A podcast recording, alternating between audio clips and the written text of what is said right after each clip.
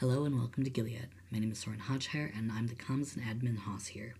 It is the end of the year and thank you so much for joining us at Gilead. This past Sunday was December 17th, 2023, and it was our last service of the year.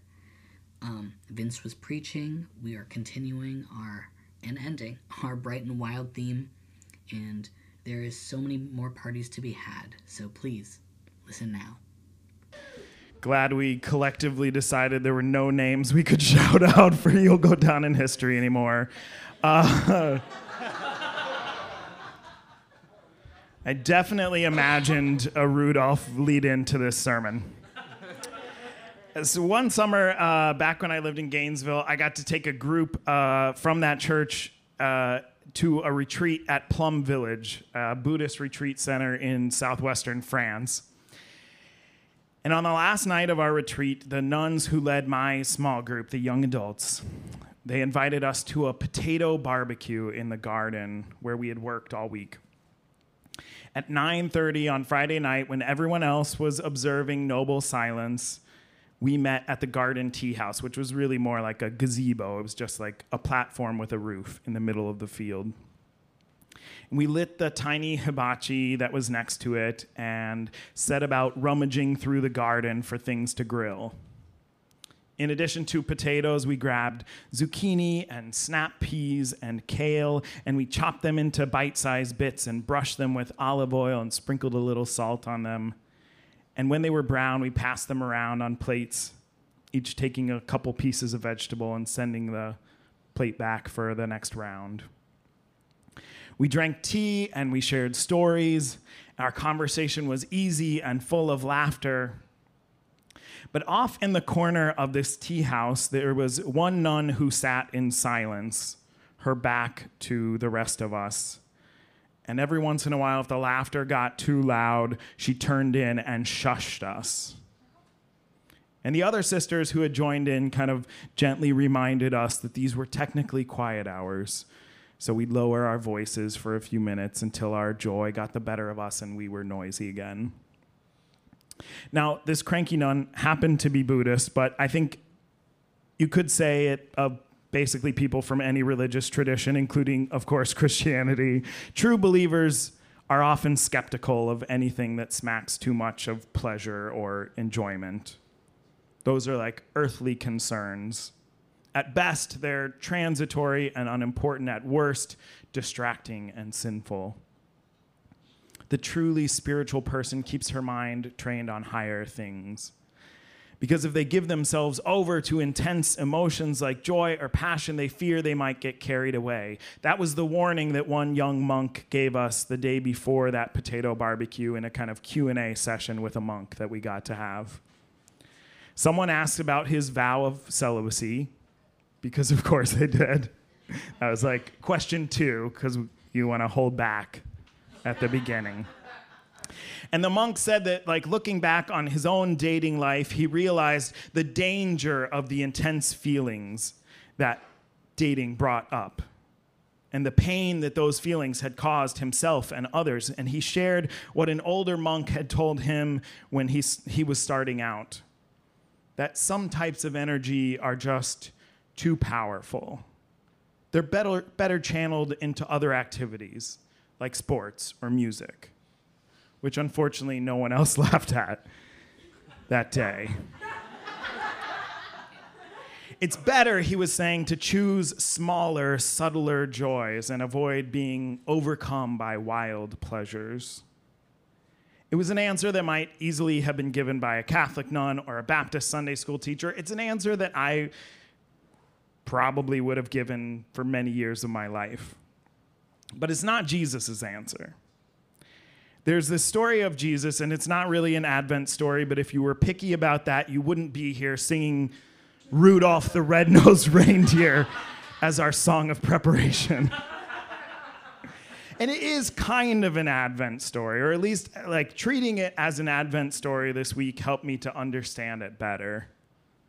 Like, if Advent is about wanting God to enter into human life, that, O come, O come, Emmanuel, then you could think of this as an Advent story. It, it says why Jesus came or, or how. The Son of Man, it says, or we could say the child of humanity, the human one, that's what it means. The human one came eating and drinking, and you called him a glutton and a drunkard.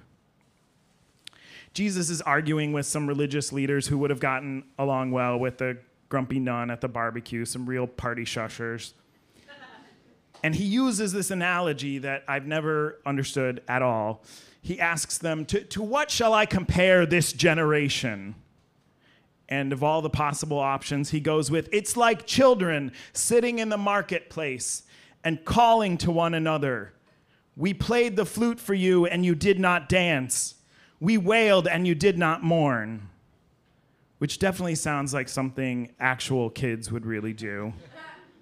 And I truly have never understood that saying at all until I thought about it as an Advent scripture this week. That it's about the reason God takes on human life, or the way God does it fully. The human one came eating and drinking, came and found those who claimed to know God best, turning their noses up at the gift of life they had been given refusing to dance when the flute played or the beat dropped, standing unmoved beside a crying child. Jesus tells them, You're like those who sit silently in the corner of the party. You're like those who get horny and make themselves go play baseball or practice the trombone non euphemistically. He's saying you've, you've told yourselves that God wants you to hold back, that, that what's dangerous or destructive in human life is to get carried away by joy or by grief, but it's just the opposite.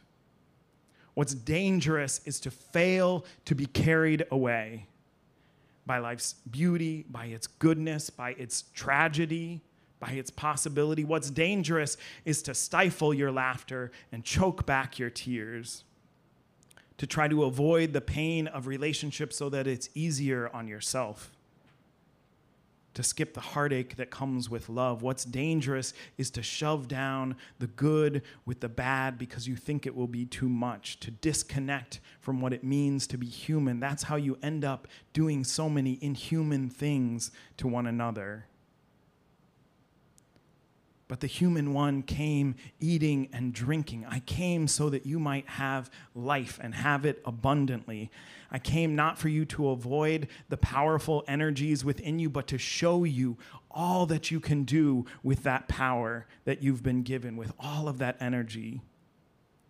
To show you what it's capable of, to show you how to change the world with it, and first to remind you that the world is worth changing worth saving, that life is worth living fully, loudly, wildly, worth getting carried away by.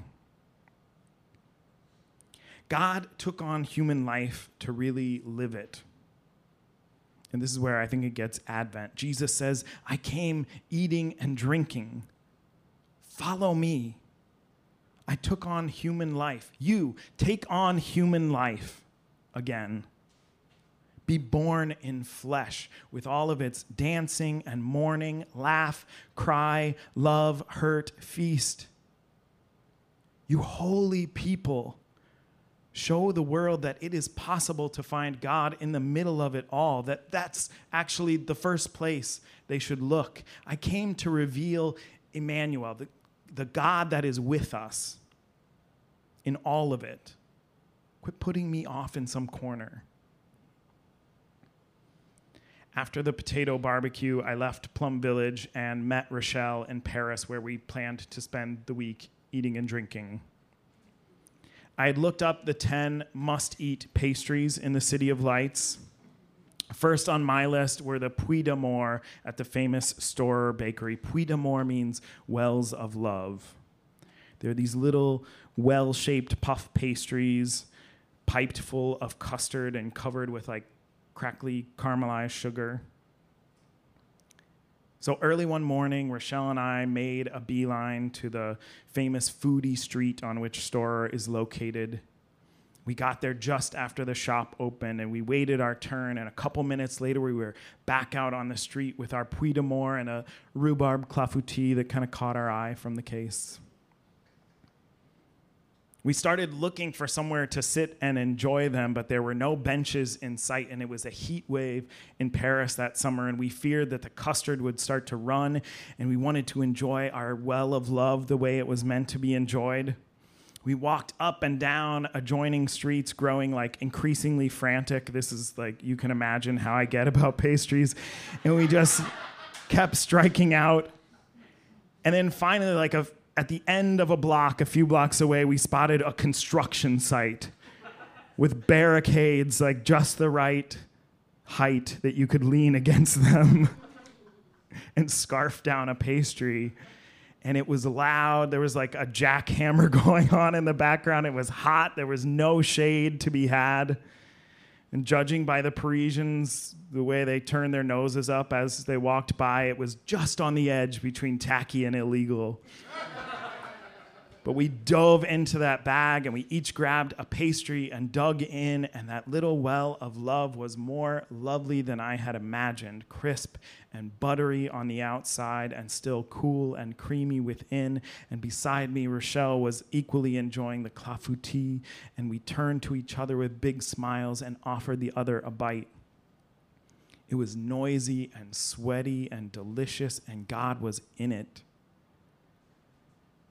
Wendell Berry wrote, Be joyful because it is humanly possible. I don't know if he wrote that about Advent, but I read it that way. That it's about how God enters into life or why, to remind us of what is humanly possible, to remind us to do what is humanly possible, all that is humanly possible, to change the world, which begins with loving the world Jesus puts on flesh and stretches all the way out to the ends of it, pushes it to the limit, sees how far it can go, eating and drinking, dancing and mourning, loving until it hurts, and loving even further, getting carried away by its beauty and goodness and tragedy and possibility, and inviting us to do the same to leave our quiet corners and take on human life again.